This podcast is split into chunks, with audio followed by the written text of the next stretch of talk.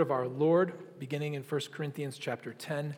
If you need to borrow a Bible, you may borrow one from the pocket of the pew in front of you, and you can find 1 Corinthians 10 on page 900 of that Bible. The word of the Lord from 1 Corinthians chapter 10.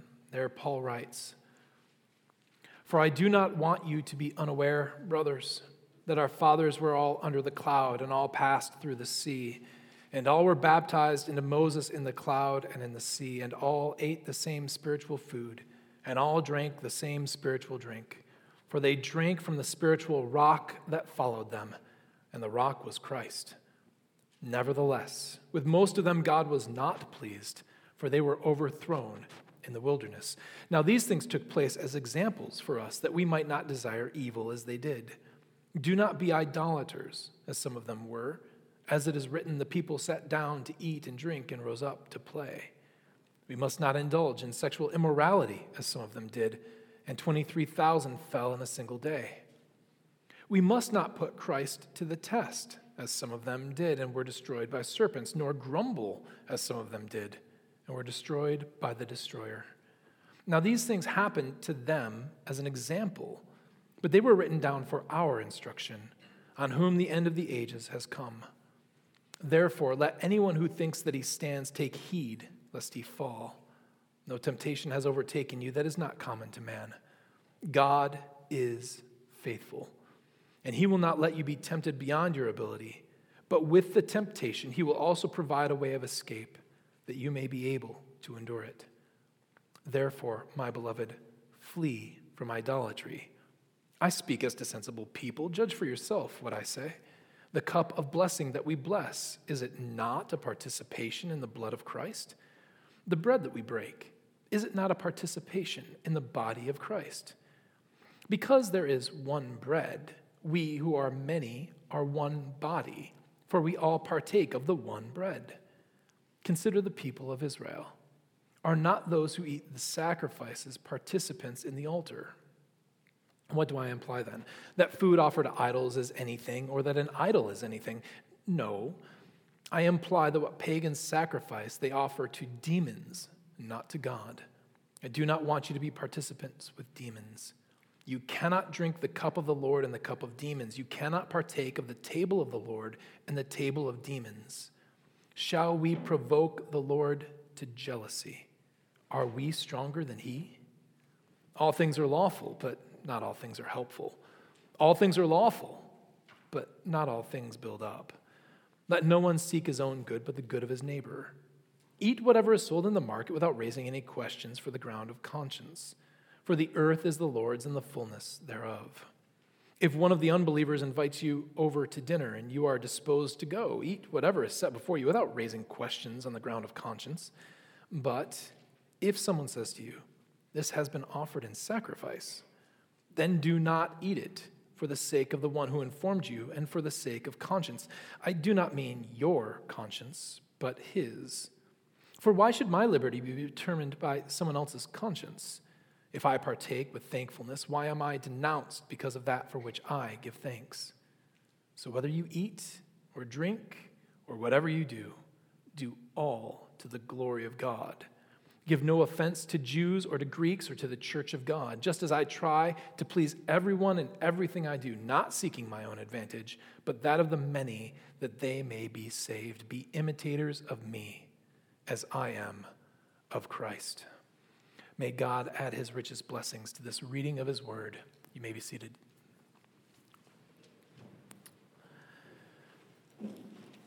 There are many things in life that seem much more complicated than they ought to be. There are a lot of things in life that are just as complicated as they ought to be. MRI machines, the space shuttle, the internal combustion engine, these things are complicated because they need to be complicated. They are complicated because they've got a lot of moving parts, because they do amazing things, because the technology is advanced. They, they need to be complicated. But there are other things in this world that are complicated for no good reason at all. Last week, I was getting ready to come into church, and the weather had turned cold, and I was out scraping off my windshield in the dark because it doesn't get light until 8 o'clock. And so I'm scraping off my windshield, and my windshield wiper pops off. And I'm in the cold, and I'm in the dark, and the windshield wiper part broke off, and then the little tab that comes with it broke off. And, and I was so frustrated out there. My hands were cold, they weren't working well, I didn't have any light. And I was like, why is this so complicated? Now, I know that I'm not a mechanical guy. I make fun of mechanical engineers because they deserve to be made fun of, but everyone knows that who, who really does know me that I am not mechanically gifted. And so there's a reason why I would never have been a mechanical engineer. And I know that for some they would look at it and be like, this is super easy, but I don't know why there need to be three different parts to a windshield wiper. I don't know why that can't be easier. There's a lot of things like that. This goes for things that you buy from IKEA. There's 8,000 steps to put together a shelf with three shelves on it. It's more complicated than it needs to be. If you've ever looked up any recipe online, you have to read through a story about how this man braved a winter in the Northwest Territories with spoon, a duct tape, and the best turkey chili you've ever had in your life. And there's no reason why you need to go through all of that to get to a recipe.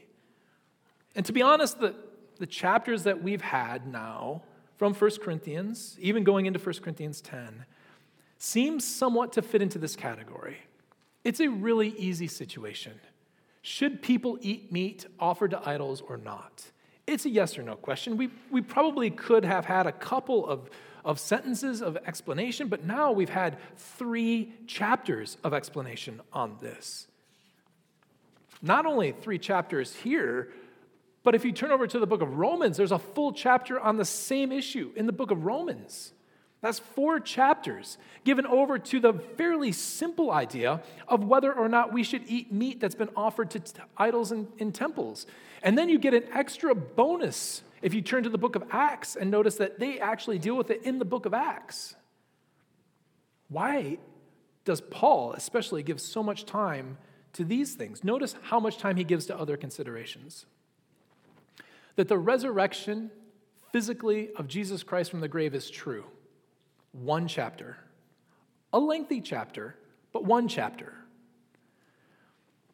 To the nature of the Trinity, smatterings of verses here and there, almost all, by the way, in service to other considerations. Even in Scripture, realize that the entirety of creation gets two chapters. And in those two chapters, it retells creation in two different ways. And yet we have four chapters given over to this, three here in 1 Corinthians alone. Why so much time? Why make this fairly simple thing so difficult?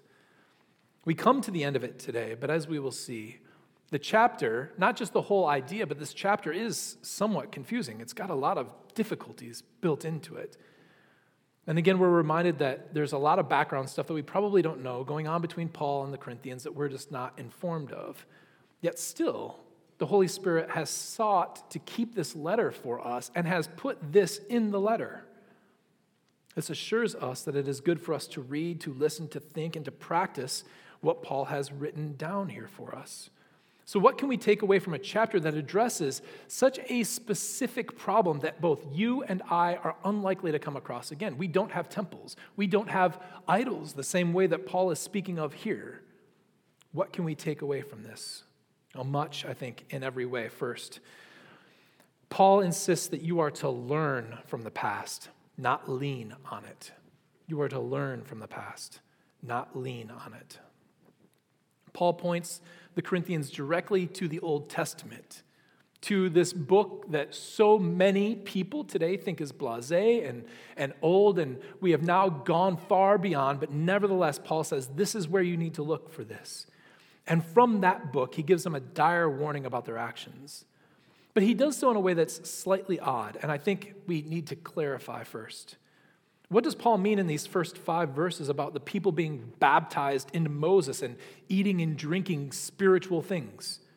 And then, secondly, how in the world does he end up associating the rock that Moses struck with Christ? And not like in a loose way. He doesn't say, and the rock provided for them, just as Christ provides for you. He says, no, the rock that followed them was Christ. Let's tackle that second issue first. A number of people have grave issues here. Paul is quite clearly allegorizing out of thin air, as they might say, that the rock was Christ. The allegory simply means that the rock is not just a rock, but that it symbolizes something more than that. And in this case, it's Jesus. And there's plenty of people who would look at that and say, not only is that illegitimate, but even if Paul does it, you can't do it. Well, to that we would say, you're wrong, and you can do this, and you ought to read the Bible this way because this is how Paul read the Bible. I don't think we want to say and insist that Paul reads the Bible in a different way than you and I should. We can all read the same way, and there's a legitimate reason why Paul does this. The word that is used as rock in that particular passage of the rock that Moses struck to make water come out of is used 14 times in the book of the Pentateuch, the first five books of our Bible. It is three times used directly as a plain reference to a rock. Two of these happen when Moses is set in the cleft of the rock. He is placed in the rock as the glory of God passes on before him. It is used four times to talk about how sustenance came out of the rock for people, usually in reference to water. It is then used an additional seven times to talk about how God is a rock and how false gods are not rocks. And sometimes it draws a direct comparison between God being the rock and their false gods not being a rock.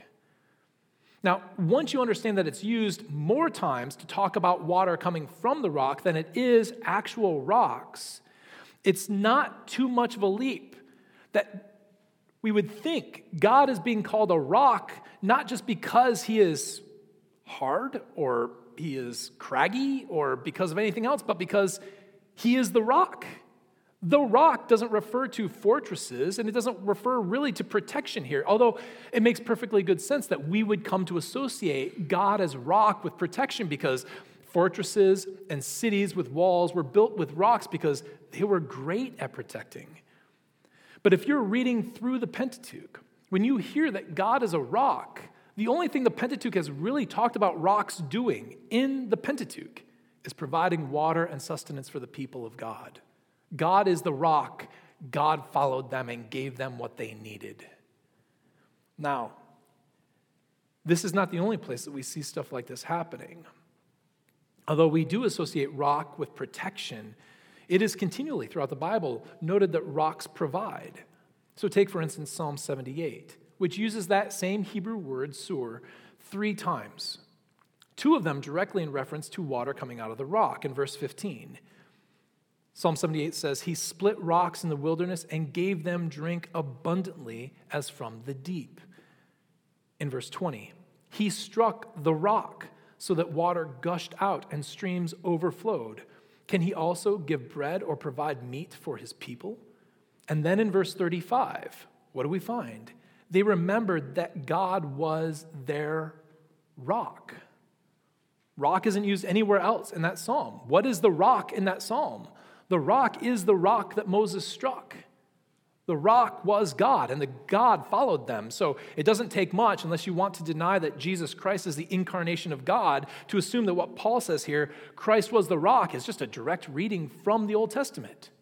The Old Testament allegorizes, we allegorize, Paul allegorizes, perfectly acceptable. It has to be legitimate, but the Bible legitimizes it. Second, what's with all this other stuff about baptism and spiritual food? I don't think that we should press things too far, but simply understand that Paul is trying to draw a straight line between what the Israelites experienced, truly did experience, and what the Corinthians have experienced. The point isn't to say that the sea was a true baptism, although it, it is certainly a type of baptism. It's a passing through death and into and judgment into life, but that it's sufficiently like baptism to warrant a comparison. The giving of manna, the giving of pheasants and meat, all of it roughly corresponds to what the Lord's Supper is for us, giving us nutrition, giving us calories, giving us sustenance for life. These things are things that they experienced.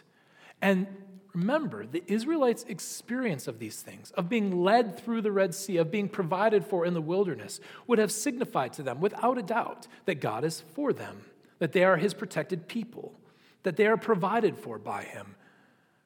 And so Paul's connection to this is stung on us in verse 5. Nevertheless, Although they have experienced all of this, and though all of these experiences are telling them that they are protected, they are loved, and they are provided for by this God, nevertheless, with most of them, God was not pleased. The experience that they have had of God's kindness in the past of his grace and his mercy in saving them from Pharaoh and providing for them in the wilderness was absolutely no guarantee of their position before him forever. It is not that what happened in the past is somehow worthless. Those experiences are good and helpful, especially as Paul says, on those of us to whom the end of ages has come. These things were written for us. You're not just reading about history, you're reading God's word for you. And he says these are illustrations so that you won't fall into the same trap. We are to learn from the past, both theirs and ours. And Paul is also not saying that your baptism and even taking of the Lord's Supper is not an important thing. It is important. But what we did there, whether it's in the taking of the Lord's Supper or in your baptism, as you think back, is no guarantee that your place before God is cemented forever. That is not what it means. Faith and repentance are what hold us close to God. And your baptism is meant to be a reminder that as long as you hold to the right confession, as long as you hold to the right even posture before God of repentance and faith, that you will be okay. But those things have to be done now, today. They cannot just be relied upon because you did them in the past. God shows us precisely what happens to them. Paul lists four things that they were they were idolaters, they were sexually impure, they tested the Lord, and they grumbled. Each of these things seems to be linked with a specific time in the wilderness. And he says they sat down to eat and drink and rose up to play. He's quoting from Exodus 32 6, which happens directly after the, the incident and the worship of the golden calf. It demonstrates how close idolatry and fornication are indeed to scenes of revelry and food. Eating might not commend us to God, but that doesn't mean that it's meaningless. Paul goes on to say they indulged in sexual immorality and they worshiped Baal. In Numbers 25, with the daughters of Moab leading the people of Israel astray, they committed fornication with those daughters. They further tested the Lord, probably directly linked to Numbers 21. They complained again in the wilderness that there was no water. Did you bring us out here to die, Lord? And so God sent serpents to bite them, to kill them. And lastly, they grumbled against the Lord. They did this numerous times, but especially in Numbers 14 when God sent spies into the land, they saw that the land was indeed pleasant and good and flowing with milk and honey. It was everything that He had promised, only there were pretty big people there. It was pretty well fortified. And they came back and they grumbled, saying, Hey, if we try to go in there, we're going to die. Not remembering at all, not learning from the past of what the Lord just did to Egypt. They didn't believe God. Furthermore, they thought He was ruthless in bringing them out to the desert to kill them. The point in all of this is this they had their experiences, but those experiences did not provide them with the right attitudes and the right loves. They didn't truly love God. They didn't truly trust Him. They certainly did not follow Him. And they turned to other gods for what they thought of would be their good. And Paul's not mincing words. In all of this, he says to the Corinthians, you are dangerously close to doing the same. The way the weak are treated test the Lord. Their clear closeness to idolatry is dangerous. And you shouldn't be surprised by this type of passage. We can uphold the fact that God perseveres those who hold on to the faith. From the viewpoint of heaven, it is always the work of God given to us so that we would know and trust and have assurance and also provide for our humility. God does indeed cling on to and hold on to those who truly believe. Those whom He has given His Spirit will never fall away. Those who are placed into the hands of Jesus, He will hang on to unto the end. But from our vantage point, there is a grave necessity to hold on and to walk faithfully before God. The past friend, is not there for you to lean on. It is not there to prop you up, to make you think that you can stand because of some event that has gone on. Paul ends with a reminder, though. It is not what's gone on before, but what happens next that matters most. There is, in the end, nothing new under the sun. The same temptations that plagued the Israelites will plague us now. It plagued the Corinthians, and 2,000 years later, it plagues us. But God is always faithful. And those who truly do seek a refuge from the temptation, there is a way out, which is also exactly, exactly what the wilderness wanderings are meant to imply to us. For those who don't grumble, for those who don't complain, the Lord was always going to provide for them. It was always something that the Lord was planning on doing. He sent them to the wilderness and gave them manna precisely because He knew they would need to be provided for. The Lord will always provide a way out. Today is the day that you ought to worry about. Just as you are not to be anxious about the future, you cannot lean on the past. Your baptism, on walking an aisle, on any experience, no matter how profound and impactful, so long as it lies in yesterday, is of no use to you today to lean upon. Learn from it. Understand the graciousness and the goodness of God. Trust in Him. Be faithful before Him. Repent if needed. And walk in the line of the faithful saints before you. Learn from your past. Do not lean on it. Secondly, you are to flee from sin, not flirt with it. You are to flee from sin, not flirt with it.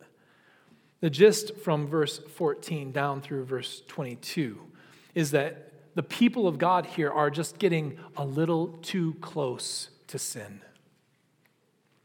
Paul here is going to talk about participation. It's the word that's used here in the ESV. If you have a different translation, they might translate it as fellowship. And I want to say at the very outset that this is different than the unity that we have in the Spirit of the Lord. We are unified to Him not by some sort of principles that we share in common or by being disciples who follow in His teaching, but the unity that we have with Jesus Christ via the Spirit is much more dramatic, it's much more connective than that. This fellowship that we have with the Lord is a real full unity. We might go so far as to say it's a metaphysical unity. The Spirit of the Lord dwells in you, He is part of you, He is never to leave you. He has been given, and it is there and locked for sure with you if you truly have believed. And so it's not the same kind of participation that Paul is talking about. What Paul is talking about is a fellowship that is had through sharing meals, through outlooks, through acts of worship and, and mental assent. If you, this afternoon, wanted to go watch the Lions playoff game and you decided that you weren't going to watch it in your house, you're going to go to a sports bar, you're going to go to Buffalo Wild Wings or whatever, and you were going to watch it, you were probably going to be there with a lot of other Lions fans, wearing the same kind of gear, watching and rooting in the same kind of way. And you might look at the way many of them are going to act, especially towards the end of the game when inebriation has set in. And you would say, That is not how I want to be seen. I don't want to be seen with them. I don't want to be seen as like them. Nevertheless, you are in some semblance participating with them. You're in fellowship with them because you're rooting for the same ends. You have the same outlook. You want the Lions to win. You're rooting for the Lions to win. You're excited if they do. You're disappointed if they don't, although you fully expect it by this time. But nevertheless, you are participating with them in some real way. And Paul is saying that's exactly what's going on with the Lord's table. Now, you are connected by the Spirit, but simply sharing in the, in the bread and in the cup imply that you are partnering together somehow. There's one piece of bread there. We all share in the one piece of bread, he says. Therefore, you are partners together. And even in the Old Testament, people who didn't have the Spirit, by the way, were, were sharing with God and the other people. The very act of, of opening up the sacrifices and eating of the sacrifices not only made them connected to God in some way, but connected to everyone else who did it.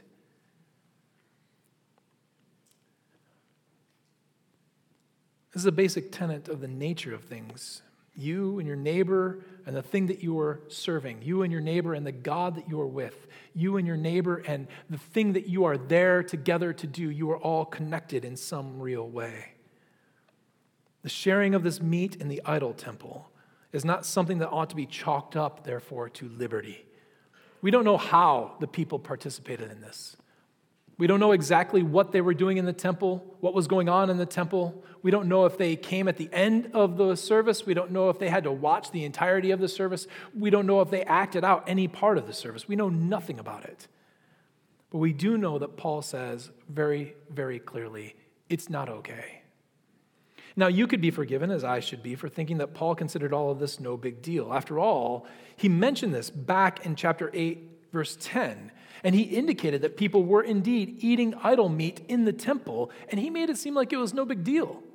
He said there, If anyone sees you who have knowledge eating in an idol's temple, will he not be encouraged, if his conscience is weak, to eat food offered to idols? At no point in time does Paul come back there and say, and it's a problem that you're even eating there to begin with. Now, one of the things that that tells us is that the issue that he's dealing with is so important that the sin or the difficulty or the danger of eating in an idol temple is completely and utterly irrelevant. There's a major issue, right? If you stub your toe, it's a big deal, only if you're not bleeding internally at the same time, right? One thing in triage means that you are suffering much badly, more badly in one lo- location than you are in another, and so you need to get treatment for that. And here, the disunity, the, the ruining of other people's conscience, the ruining of others standing before the Lord is much more important. Paul does this. He does this actually in the next chapter, in chapter 11. In the next chapter, he's going to talk about drunkenness and he's not going to chastise anyone for it. As a matter of fact, he almost points them to where they should go to get drunk. In chapter 11, verses 21 and 22, Paul says, In eating, each one goes ahead with his own meal. One goes hungry, another gets drunk. What? Don't you have houses to eat and drink in? He never says anything about, and you shouldn't get drunk because the issue that is there of this disunity within the body of believers is so much more important. And here, Paul's coming back to the issue and saying, by the way, this is a dangerous, dangerous thing that you're doing. Now, the Corinthian response from all of this, especially from the strong, would likely be two things. First, they're offering this food stupidly to statues, not gods. The Greeks that were around, they're, they're offering it to these statues, and statues are nothing. They're just statues. What does it matter if we're there while they're doing this stupid thing? We think it's stupid. They think it's brilliant. They think that they're worshiping. We don't think that. So the idol is nothing, as Paul himself has said. And secondly, they obviously don't want to. You'll notice that Paul never says that you're committing idolatry, obviously. His point isn't that their conscience is somehow caught up in the worship of this idol. The Corinthians' conscience seems to be clear. They're not trying to worship the idol. They have no intention of worshiping this idol. So why call it worship and why call it participation? Why blame us for anything that's going on? Let's assume that you know a woman who is married and works as a waitress in a restaurant. As many know, waitresses have a hard job. They work hard and they often do so for not great pay. And so, to make a little extra cash on the side, she knows that it's helpful to be, we might say, friendly, especially to men whom happen to come in. She laughs a little bit harder than she ought to at what are undoubtedly bad jokes. She uses the term honey and sweetie every once in a while. She smiles broadly tries to have a twinkle in her eye when she does so, and she'll lightly touch arms, maybe. Now, all of this is done with a good intention, not of, of truly flirting. She doesn't want to cheat on her husband. She doesn't meet, she's doing it only so the men will be a little bit more liberal with opening their wallets at the end of the night. What do you think her husband would say if he saw it? While there are some men out there who wouldn't have any problem with it, I frankly know of none who would think that this is good, okay, or all right in any way. And her husband can understand rightly, trusting his wife when she comes to him and she says, I don't mean anything by it. I, I, don't, I don't mean to draw them in. I don't mean to do any of that. I just want a little bit of extra money for you and I. And he can wholly agree with her on it. And he can say, Baby, I know. I know. And in the same breath say, But it ain't happening anymore. By the way, you can change the genders. I just think it makes more sense that way. But the way in which the roles play out doesn't actually matter here. She might know that it's nothing, he might know that it's nothing, but those men don't know that it's nothing. It reflects poorly upon her, and it reflects poorly upon her husband, or if you reverse it, the same thing. God is jealous over his people. And by participating in this festival, they are provoking his jealousy, just like that husband's jealousy is provoked by the actions of his wife. They might want nothing more than steak, and God might know that and say, I understand, steak is great, I get that, but way you're going about it cannot happen. There are real demons here. People are offering food to them, and they certainly think that you are there in that building for the exact same reason. Friends, we cannot flirt with idolatry or with any sin. We are undoubtedly not in the same situation the Corinthians are in. Paul, as showed above, though, notes that idolatry leads to a whole host of sins. You cannot flirt with sin. Do you sneak up to that line just to see how close you can get to it? Do you say things purposely as, as close to the, the line as you can get, but still technically stand behind it? What can you do and still claim your rights and liberties under the auspices of Jesus freeing you from the law? How much can you possess and still say, I'm not actually materialistic? How little can you help others, care for others, do for others, and still say, I'm okay because Christ has forgiven me? Such things are nothing more than flirting with sin. And Paul asks clearly and rhetorically Are you stronger than he? Not just are you provoking the Lord to jealousy, but are you stronger than he? And I think when most people read that, they think stronger than God. Well, obviously, we're not stronger than God, but I don't think Paul means that at all. Because he just got done saying the Lord. And who is the Lord? In Paul's little shorthand, it's always Jesus. He's saying, Are you stronger than Jesus? Did, did Jesus, as a human, do any of that? Did Jesus somehow flirt with sin? Did he get as close to it as he could just to, just to see what it was like? Just to see what, what he could do to get away with stuff? Did he pull it close just to see if he could have the power to send it away? Friends, you are to flee from sin. Paul would say in Ephesians 5 3, but sexual immorality and impurity and covetousness must not even be named among you as is proper among the saints. The shadow of sin ought to be so far from you that the reality could never possibly touch you. Not only should it not be around you, it shouldn't even be named among you. Flee from sin, friends. Do not flirt with it. And thirdly, you are to produce what is good, not procure it. You're to produce what is good, not procure it. There are two distinct points that Paul seems to be making here from verses 20 from verse 23 all the way through 11:1. The first one is simple and straightforward. You are to look out for other people's good, not your own. And the second seems to be guidelines for when you can and can't eat this meat. Finally, Paul gets around to answering that little question, okay? He's said a whole bunch of stuff, and now he's going to give you guidelines for how to do it. The first point is really straightforward.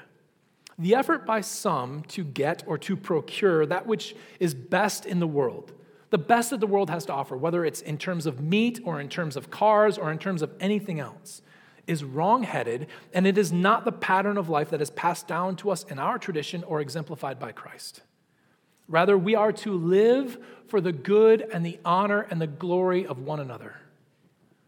This does not mean that we don't desire good for ourselves, but it does mean that we trust that the Lord not only is looking out for our good, but just as we have been given the Spirit so that we would look for the good of others, so we believe that others have been given the same Spirit to look out for our good, that we don't have to do that anymore. that they're doing it. After all, if Paul is giving this instruction to everybody, you get to look out a little bit for everybody else, and every other person is acting on your behalf for your good. The second seems also pretty straightforward. If meat is placed before you and it was bought in the market, don't worry about where it came from. Your conscience shouldn't be offended by it. Did it come from an idol? If you are not engaged in the offering or in the service, but quite removed from it as you would be if you were buying it from the market, even after it had been butchered in that service and then taken to the market, Paul says, don't worry about it. And the idea of why is pretty simple Psalm 24 1. The, the earth is the Lord's and the fullness thereof. Everything in the earth is the Lord, and the Lord has handed that over to you. You get to eat and take from the earth. No matter what other people do, you know that it's from the Lord. So if you know that God made it, and if God gave it over to you to eat, and you eat with it with thankfulness, what it passed through to get to you is spiritually no big deal. Okay? If the meat is four weeks old, maybe a big deal, right? But religiously, no big deal. There is one exception, and that is if somebody comes up to you and whispers to you. We don't know if Paul means for this to be a, a pagan believer or a believer in Jesus Christ. But if they come up to you and speak to you and say, This was offered to an idol, the implication seems to be that they're doing this for your benefit. They think that you shouldn't take it. If it's a believer, they want you to know that, hey, this meat was offered to an idol. You shouldn't take it. If it's an unbeliever, it seems to be the only reason why somebody would say that is because they think that you ought not take it. And Paul says, well, then you're not supposed to eat it. If they tell you this out of, out of thinking that it's wrong for you to, then you shouldn't eat it. Not because you should be terribly bothered by it, but for the sake of their conscience. They told you clearly because they think that you should have a problem with it, so just simply don't eat of it. The major problem comes in the question that begins the second half of verse 29, which seems to be directly and completely contradictory to the very thing that Paul just said. He says two questions in verse, the end of verse 29 and then in 30. The verse 29 says, For why should my liberty be determined by someone else's conscience?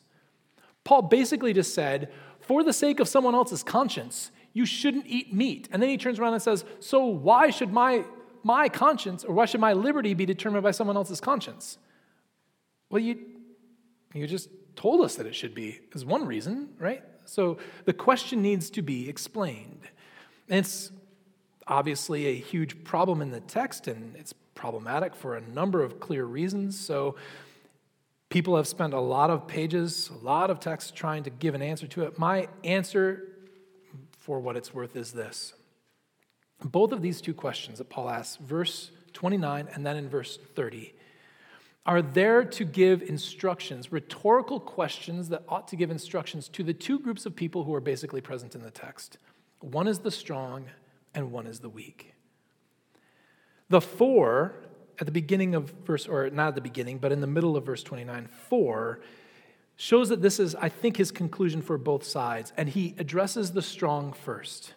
The question in verse 29, I think, is stated a little poorly in the ESV. The Christian Standard Bible is, I think, more on point when it says, For why is my freedom judged by another? They use the word determined here, but it's the normal word for judge. And that word is got the same general gist in Greek as it has in English, where it can be kind of like a weighing in the scales, that you're going to put the evidence on both sides and you're going to figure out which side is right and which side is wrong. But even in English, that word judge veers pretty closely over into a negative outcome. This is why people say, don't judge me. They don't mean put my life in the balance and tell me that I, it's good, right? If you were to tell people that they're good, say, hey, you know, you're a really good person, they don't ever come back and say, don't judge me, right? They mean it negatively, right? This is exactly what I think Paul is getting at here. This word is also translated in places condemned. I think it'd be easy to translate it that way here. Why should my freedom be condemned by someone else's conscience? And I think what Paul is telling the strong here is this why stick to your rights through all this? Why cling to them so tightly? So that other people think you damned because of what you do. Why let it get to that point? What is the point in it? Is meat truly that important? And I think that Paul is saying meat isn't that important. It's not important enough for people to condemn you. So just let it go. The second question in verse 30 If I partake with thankfulness, why am I denounced because of that for which I give thanks? He is addressing to the weak. Why am I being blasphemed? Why am I being unduly charged if I'm giving thanks? In other words, I think Paul is telling the weak, why are you looking for trouble? Why are, you, why are you trying to find out what happened to the meat and what didn't happen to the meat so that you can be overly contentious about the things, the good things that are placed in front of you? If somebody places meat in front of you, eat it. If somebody places food in front of you as a kindness and grace, if they invite you over to their house and say, Here's a meal that I prepared for you, you're not to ask if it was offered to an idol. But if you give thanks for it, and the Lord is the one who has provided for you, your conscience should not be in the way.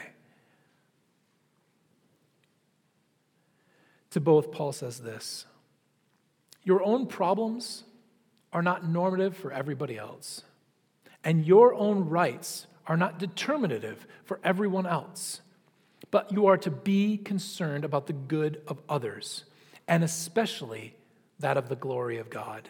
So whether you eat or drink or whatever you do, you do it for the glory of God.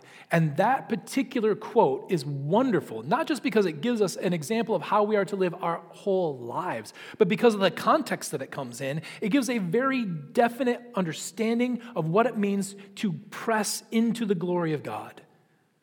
You press into the glory of God and you seek the glory of God in everything by seeking the good of others in everything. By pressing them as being more worthy of honor than yourself, of thinking highly of them and very little of yourself, of spending your rights for them and not for yourself.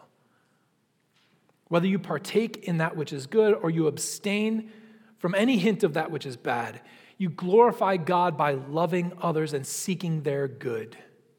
So, positively, seek others above yourself. Negatively, as Paul goes on to say, give no offense. And he basically gets everybody. Give no offense to the Jewish people, give no offense to the pagans, give no offense to the church of God, give no offense. As far as you can, do not offend people. Paul, this is precisely how he acts. He says, Imitate me. Imitate me as I imitate Christ. Follow in my steps as I follow in the steps of Christ. This is where that ninth chapter becomes so important for what he's saying here. He was willing to give up his rights. He was willing to give up God given rights that he could demand out of people for their benefit. So follow in his example. And his example is nothing besides that of Jesus. And in all of this, Jesus looms incredibly large. He didn't come to the world to claim his right of worship from men, nor did he come to claim what was due to him from men but rather that we could, from Jesus, who bears a weight and a burden that was not his own, and he does so for the good of others, not that we could claim our own rights, but so that in the giving of rights to us, we might give them away in order to show honor and power to others. Show that we are good in Christ as we are, that He is our sole sight of glory and desire in this life so that we would live for other people and not ourselves, so that we can be imitators of Jesus himself, who didn't come to the earth to claim anything from us, but came to the earth to give of himself for us. This is the law of Christ. This is the path to the glory of God and the summation of all of the good that we have been left here to do. Meat is good, but love is better. Follow Paul as he follows Christ, and in doing so, live your lives for your brothers and sisters in the Lord. Let us pray. You have spoken in your word, O Lord, what we are to do. May it be done on earth as it is in heaven. May your people have among themselves the mind of Jesus to honor and serve one another before themselves. Let this love be the mark of your people so that the work of the Spirit and the example of Jesus might shine as a light in the darkness. Do this for your glory and for our good. In the name of Jesus Christ our Lord, we pray these things. Amen. If you would stand and sing our song of response, I stand amazed in the presence.